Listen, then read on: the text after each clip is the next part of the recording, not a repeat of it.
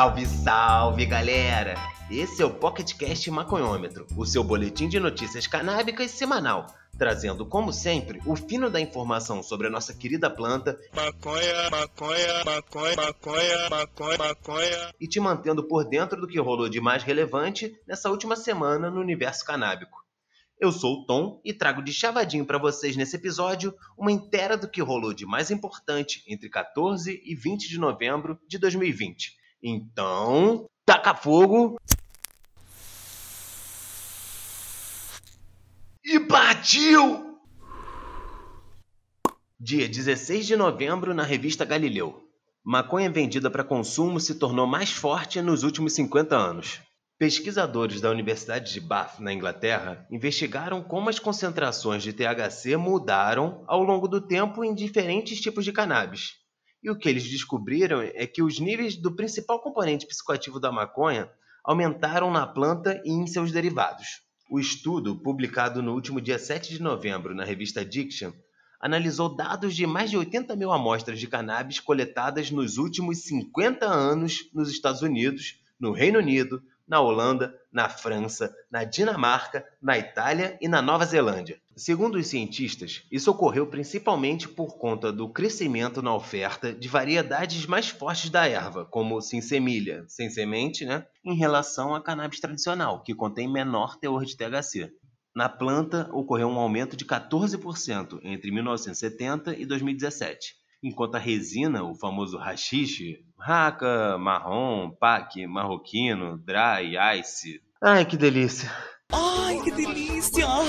Foi o tipo que apresentou o aumento de concentração mais expressivo, 24% entre 1975 e 2017. Em contraste a isso, as concentrações de canabidiol, o CBD, substância que não é intoxicante, não mudaram com o tempo.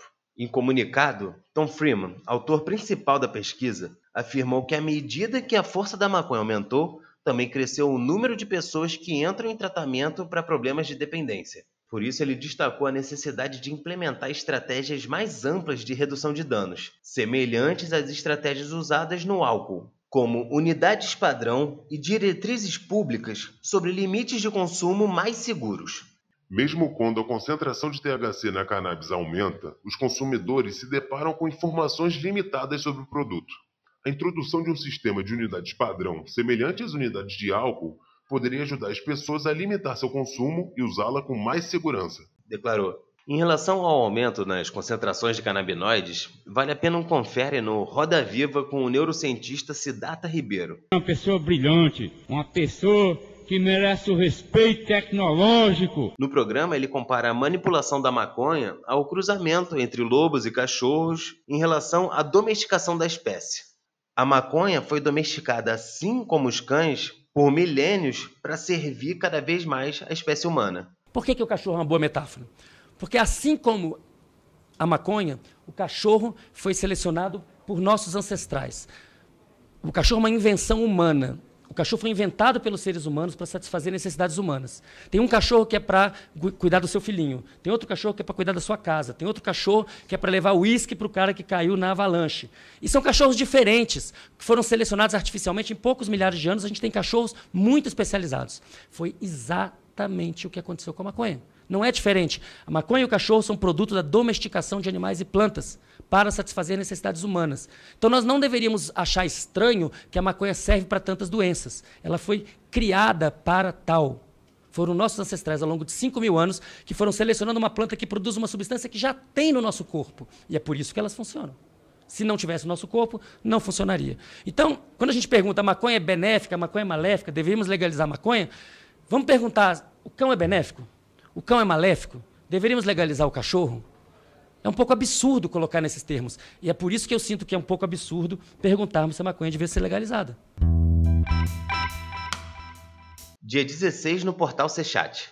Anvisa recorre à justiça e liminar que garantia a PEP produzir cannabis medicinal deve cair. Papo de vacilação, esculacho, parceiro. A advogada Margarete Brito e seu marido Marcos Lins usaram uma rede social na noite do dia 16 para comunicar que a liminar que assegurava à associação APEP o direito de pesquisar, plantar, colher, cultivar, manipular, transportar, extrair óleo, acondicionar, embalar e distribuir aos associados o extrato de canabidiol oriundo da maconha deverá ser cassada.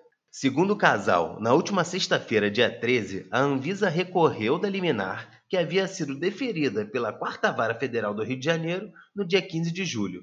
Apesar da desembargadora relatora Vera Lúcia Lima ter votado a favor de manter a liminar, o desembargador Guilherme de Fentaler decidiu revogá-la e o desembargador Marcelo Pereira da Silva acompanhou seu voto, formando a maioria, disse a entidade em nota. Não. E no dia 19, o portal Cannabis e Saúde complementou. Entre os argumentos da Anvisa, em sua contestação, estava o de que não seria atribuição legal da agência realizar a fiscalização de uma atividade não regulamentada em lei. A agência afirmou ainda que a atividade poderia gerar riscos à sociedade e favorecimento financeiro à ONG.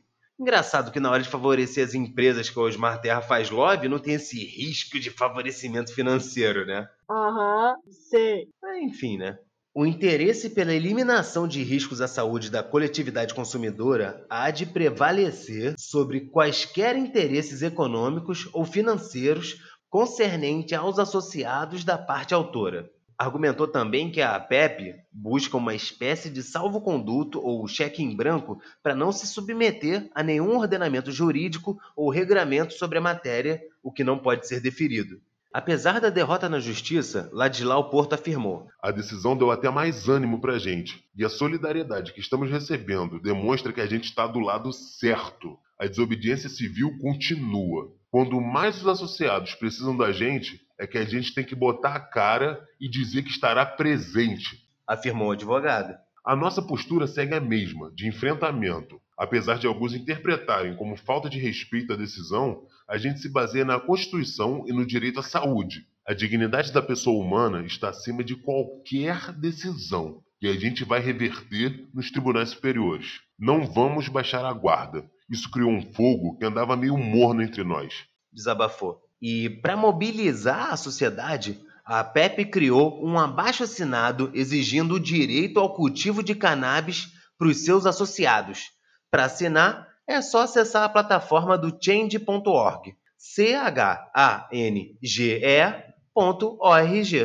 Vamos combinar, né, gente? Nunca foi fácil. Nos últimos cinco anos tivemos avanços que há 10 anos ninguém podia imaginar serem possíveis em tão pouco tempo. A conjuntura atual não favorece em nada a nossa causa. E ainda assim, estamos vendo passos à frente serem dados. A resistência dos proibicionistas sempre estará presente, e por isso a importância de fortalecermos o ativismo canábico e antiproibicionista sempre. Infelizmente, nas urnas, não fomos sagazes e não elegemos representantes comprometidos com a nossa luta.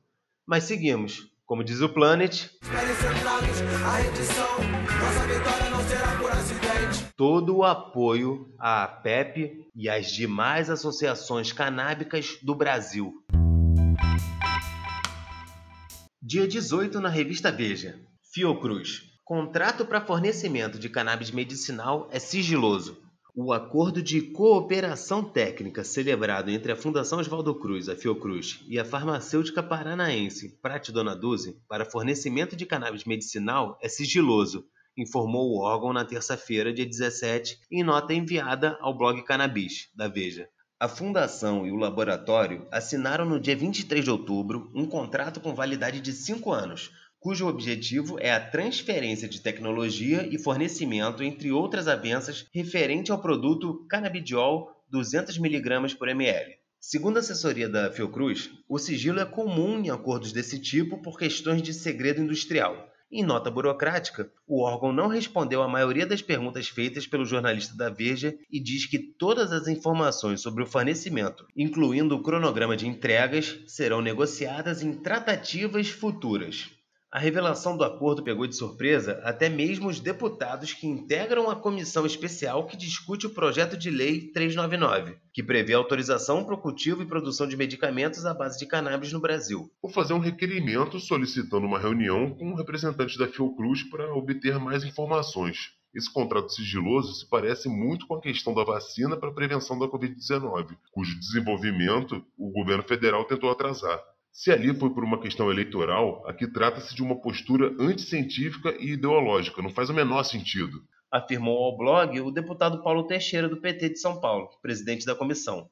Seu colega Luciano Dutti, do PSB do Paraná, relator da matéria na Câmara, questiona os custos e a escolha do laboratório. Causa estranheza o fato da Fiocruz, uma instituição séria e respeitada, fazer um acordo sigiloso com uma única empresa que utiliza insumos importados para fabricação do produto.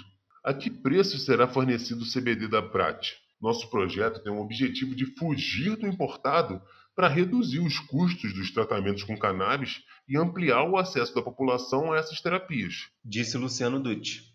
Quem acompanhou as audiências públicas realizadas pela comissão do PL 399 sabe que uma das estratégias de seus adversários era justamente levar o produto ao SUS para, ao menos no discurso, tentar esvaziar o apoio à proposta no Congresso. Mas para Teixeira, esse plano vai fracassar.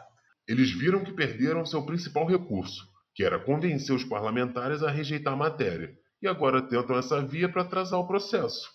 Acontece que, entre os deputados, estamos caminhando para ter uma maioria favorável ao projeto. Completou o petista que se mantém confiante na aprovação do PL pela Câmara nos próximos meses.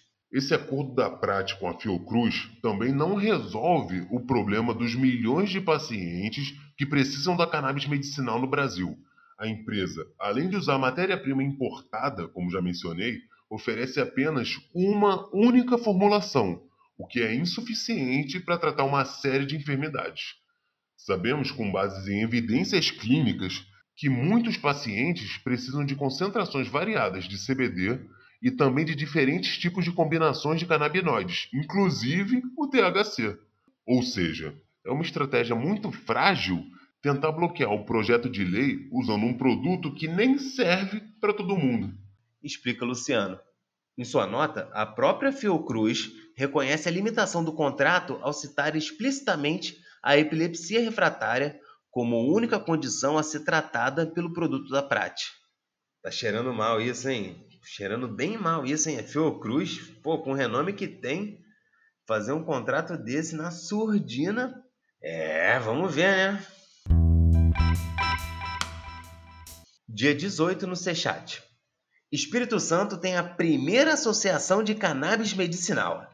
Foi criada no Espírito Santo a primeira associação de cannabis medicinal do estado, a Associação de Cannabis Medicinal Capixaba.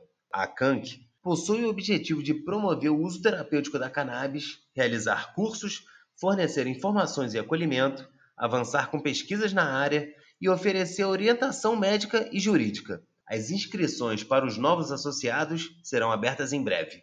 A primeira palestra informativa da ACANC, que deu início às suas atividades, ocorreu na quinta-feira, dia 19, transmitida pelo canal da associação no YouTube. O tema do debate foi Cannabis, Saúde e a Experiência com Prescrição no Espírito Santo, e contou com o médico clínico Fábio Rocha, a neuropediatra Rafaela Copo, o paciente Thales da Silva e a enfermeira Miriam Coelho, junto com seu filho Guilherme, que faz tratamento com cannabis. Em nota, a ACANC diz que acredita no direito que cada pessoa deve ter sobre o tratamento de saúde que melhor convém, sendo assim as políticas proibicionistas um grande entrave na questão da cannabis para fins terapêuticos.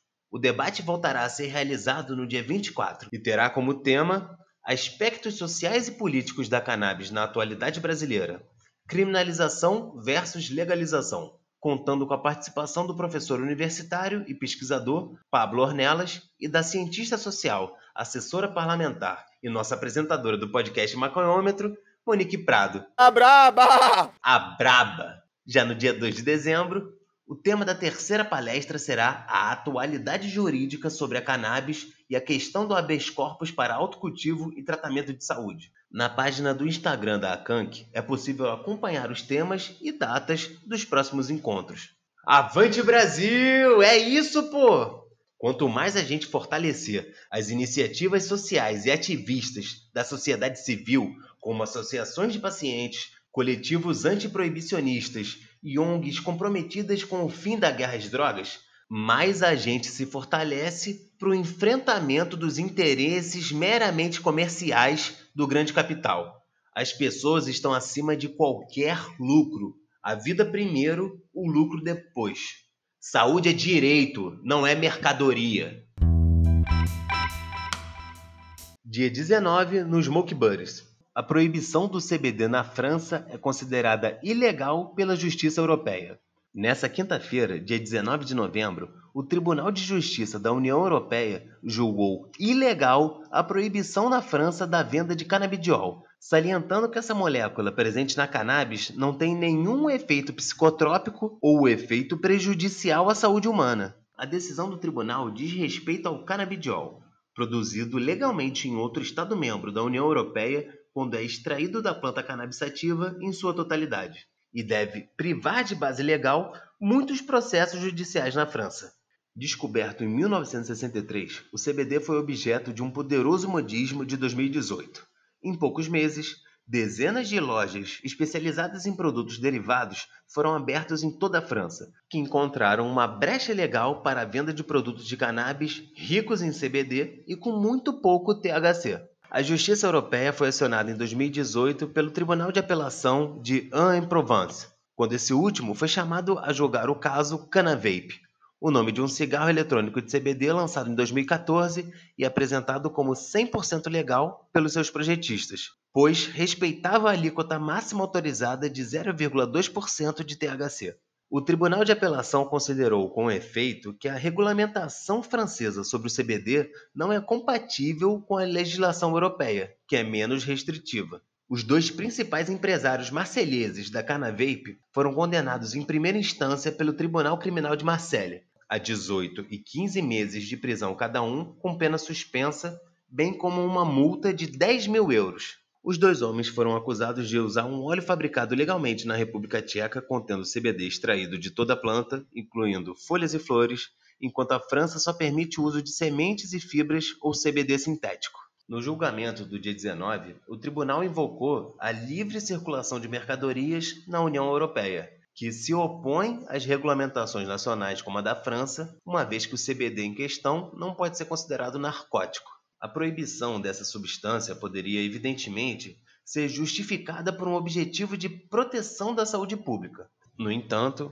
o tribunal observou que, de acordo com o estado atual dos conhecimentos científicos, ao contrário do THC, o CBD em questão não parece ter qualquer efeito psicotrópico ou efeito prejudicial à saúde humana. Por fim, a Justiça Europeia considera que o Tribunal Nacional deve avaliar os dados científicos disponíveis a fim de garantir que o risco real alegado para a saúde pública não pareça se basear em considerações puramente hipotéticas, tipo Osmar Terra. A proibição da comercialização de CBD só pode ser adotada se esse risco parecer suficientemente comprovado, afirma ainda o tribunal. Dia 19, no G1, no Portal Terra e praticamente todos os veículos de imprensa profissional. Senado mexicano aprova legalização da maconha. Mais um pra família, pô. Brasil que é esperto, vocês não estão entendendo não. Tá esperando todo mundo legalizar primeiro e se consolidar no mercado para depois entrar e ser mais difícil pra gente, pô. Tem que ser assim, brasileiro. Estratégia. Em grego, estratégia. Em latim, estratégia. Em francês, estratégie. Pra que ser pioneiro se a gente pode se atrasar? Mas enfim, né, gente? Vamos para a matéria. Em um dia classificado como histórico por parlamentares mexicanos, o Senado do país aprovou no dia 19 de novembro a legalização da maconha para uso recreativo, científico, médico e industrial, o que pode criar o maior mercado de cannabis do mundo em uma nação assolada pela violência dos cartéis do narcotráfico. Foram 82 votos a favor, 18 contra e 7 abstenções. A lei ainda será submetida à Câmara e depois precisa ser sancionada pelo presidente Lopes Obrador, que defende a descriminalização como parte de sua estratégia para combater o crime organizado. Se isso acontecer, o país pode se tornar o terceiro no mundo a liberar substância para uso recreativo após Uruguai e Canadá. O México, porém, seria o maior mercado mundial legalizado. O Movimento para a Regeneração Nacional, Morena, que compõe o governo, e seus aliados contam com a maioria nas duas casas legislativas, o que deve garantir a aprovação. A iniciativa proposta pelo Morena inclui, entre outros pontos, a criação do Instituto Mexicano para a Regulação e Controle da Cannabis, um órgão descentralizado da Secretaria de Saúde do país. A nova entidade poderá emitir cinco tipos de licenças para controlar algumas das atividades relacionadas com cultivo, transformação, venda, pesquisa, exportação e importação da maconha. De acordo com a agência Reuters, os legisladores estão correndo para garantir aprovação antes do final da atual sessão do Congresso, em 15 de dezembro. Se aprovada, a lei permitirá o uso recreativo, científico, médico e industrial da cannabis, uma grande mudança no país, onde a violência do cartel de drogas nos últimos anos já custou mais de 100 mil vidas. Arriba, muchachos! Que grande exemplo para o Brasil, hein? Diferente do Uruguai e do Canadá, o México tem muitos elementos em comum com o Brasil, em diversas matérias. Desde o tamanho da população, com mais de 100 milhões de habitantes, passando pelo alto potencial produtivo em larga escala de maconha e do histórico de anos de tragédia social derivada da estúpida guerra às drogas. Que se concretize a legalização lá e sirva de impulso para os outros países latino-americanos a fazerem o mesmo. Dia 20 na Folha de São Paulo. Pesquisa científica inédita no Brasil analisa a eficácia da cannabis no tratamento de enxaqueca. A Canopy Growth, uma das gigantes canadenses de cannabis, e o Hospital Israelita Albert Einstein, centro de excelência em medicina, vão investir juntos em uma pesquisa inédita no Brasil. Com desenho e orçamento aprovado pela Anvisa, o estudo clínico pretende analisar 110 pacientes com enxaqueca crônica em tratamento convencional, mas sem grandes avanços nos resultados. O objetivo é testar a eficiência da cannabis nesses casos. Segundo a Organização Mundial da Saúde, a enxaqueca é a décima doença mais incapacitante e atinge 15% da população mundial. As mulheres são as maiores vítimas. O número de casos entre elas é mais do que o dobro do que entre os homens, segundo o Ministério da Saúde no Brasil. Muitos pacientes serão selecionados dentro do próprio banco de dados do hospital, pelo coordenador do estudo, Alexandre Kalp, neurologista especializado em cefaleias, distonias e espasticidades. Além de ser pesquisador clínico do Einstein, ele coordena o Departamento Científico de Neuroepidemiologia da Academia Brasileira de Neurologia. Mas isso não quer dizer que outras pessoas não possam participar. O mais importante é o voluntário estar dentro dos critérios, explica o médico Alexandre Kalp. Há mais de 150 tipos de cefaleias. Entram no estudo os casos crônicos. Trata-se de quadros graves que se repetem pelo menos três vezes por ano, diz Kalp. Entra nessa categoria a dor de cabeça persistente acompanhada de sintomas como náusea, fotofobia e irritabilidade provocada por barulho durante 15 ou mais dias. O estudo será duplo cego. Metade receberá CBD e THC e a outra metade placebo. O recrutamento de voluntários já começou. Em 2021 começam os testes. Vamos acabar com o argumento de que não existe pesquisa científica de cannabis. Diz o médico Wellington Bricks, diretor global para a área médica da Canopy Growth, referindo-se ao argumento mais contundente contra o tratamento com as substâncias da planta. Vamos que vamos! E o destaque negativo da semana vai para a matéria do UOL, no dia 16, envolvendo a patética deputada bolsonarista. Ah, vamos para o título. Deputada Carla Zambelli propõe projeto para tornar inelegível usuário de drogas ilícitas. Mais um momento patético. Um projeto de lei de autoria da deputada federal Carla Zambelli, do PSL de São Paulo, propõe acrescentar um laudo de exame toxicológico de larga janela de detecção à lista de documentos necessários ao registro de candidatura a cargos eletivos. Pela proposta, a testagem positiva para o uso de drogas ilícitas levará à recusa do pedido por inelegibilidade. A proposta tramita na Câmara dos Deputados. A atividade política deve ser encarada sob a lente rigorosa da compreensão técnica e temática das matérias submetidas à deliberação dos órgãos internos. A exigir do político eleito dedicação e esforço intelectual, que quedariam prejudicados pelo uso de drogas ilícitas. Defende a deputada.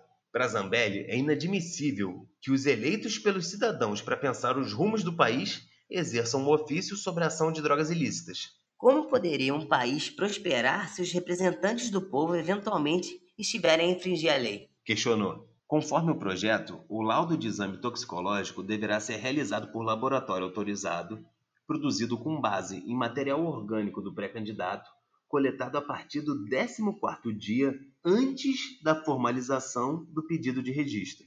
Se for o caso, deverá ser apresentado o laudo médico que ampare o uso lícito de droga ilícita detectada. Há medicamentos autorizados no país que contêm opiáceos para tratamento de dor, hipótese em que a utilização de substância prescrita por médico é lícita. Ponderou Zambelli.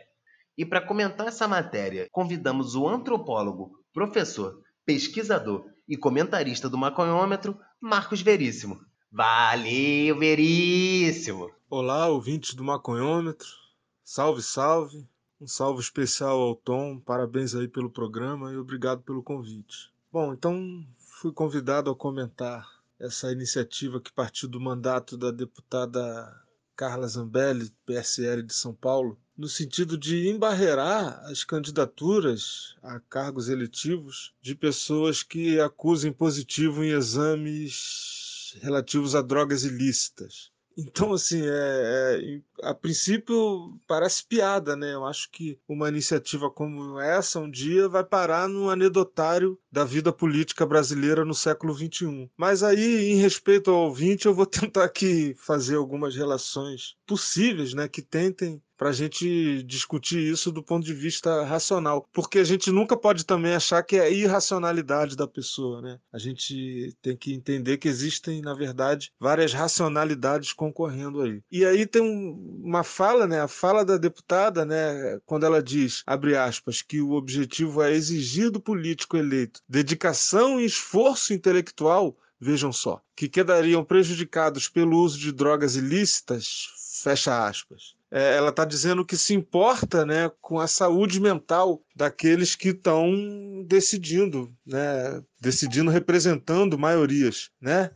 Bom, mas se ela tivesse preocupada realmente com isso, ela não deixaria de fora as drogas lícitas, né? Uma vez que a embriaguez alcoólica, por exemplo, ela pode causar estragos na racionalidade da pessoa também, né? Enfim, então daí a gente vê que o objetivo não é tanto esse, né? E aí você vê, por exemplo, né, o prefeito Marcelo Crivella concorrendo aí no segundo turno no Rio de Janeiro, tinha sido embarreirado né, e está aí concorrendo no segundo turno.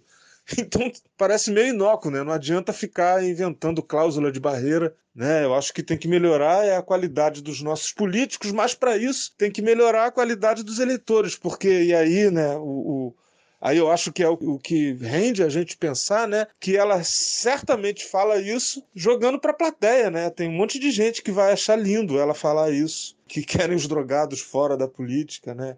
Mas drogas ilícitas. E aí você vê bem o recorte. Enfim, eu acho que por aí rende. É isso, né? Parabéns aí pelo programa novamente e boa discussão a todos. E antes de encerrar, aproveitando o embalo desse comentário brabo do Marcos Veríssimo, vai aí uma recomendação para você. Publicamos nos últimos dias o episódio 11 do podcast Maconhômetro. Nele, a socióloga Monique Prado, o advogado Emílio Figueiredo e o antropólogo Marcos Veríssimo recebem a empresária e ativista canábica radicada nos Estados Unidos, Clarissa Crick, para um papo sensacional sobre os avanços da legalização da maconha e da descriminalização das drogas nos Estados Unidos. Clarissa mora no país há mais de 20 anos e há 10 atua profissionalmente no mercado da cannabis, tendo participado diretamente do processo de regulamentação do pioneiro mercado canábico do Colorado e, posteriormente, outros estados. Atualmente dirige a National Cannabis Industry Association, a maior associação de comércio canábico do país, representando mais de 2 mil empresas do setor. Além disso, ela é ativista atuante, uma das fundadoras da SBEC e também produz conteúdo informativo sobre a planta no perfil do Instagram Vida Canábica, com dois N's. O programa está imperdível, com muita informação de qualidade e um excelente panorama do momento que vive a maior potência do mundo no tocante à maconha. Vale muito confere! E por hoje é isso, né, galera? Esse foi mais um PocketCast Maconhômetro, referente às principais notícias canábicas de 14 a 20 de novembro de 2020. uma parceria do Cannabis Monitor com o Jornal da Maconha, trazendo de chavadinho para vocês o que de mais relevante circulou na imprensa brasileira sobre a nossa querida planta. Mary, Mary, Mary. E para você ficar por dentro de muitas outras notícias canábicas que estão sendo produzidas no Brasil, nos acompanhe na web e nas redes sociais. Se você curte essa Audio News, explana esse podcast para geral, pô, e nos ajude a disseminar cada vez mais informação sobre o tema. E se você pode, fortalece a gente aí, pô. Confira a nossa campanha de financiamento coletivo no Apoia-se. O endereço é apoia.se barra Cannabis Monitor. Todas as informações sobre o PocketCast Maconhômetro e nossas demais produções você encontra no site cannabismonitor.com.br. Esse episódio foi gravado remotamente, apresentado e produzido por mim. Segue lá, eu sou o Tom, e com roteiro, produção e edição de Gustavo Maia. São maconheiros! Aquele abraço e. Até a próxima!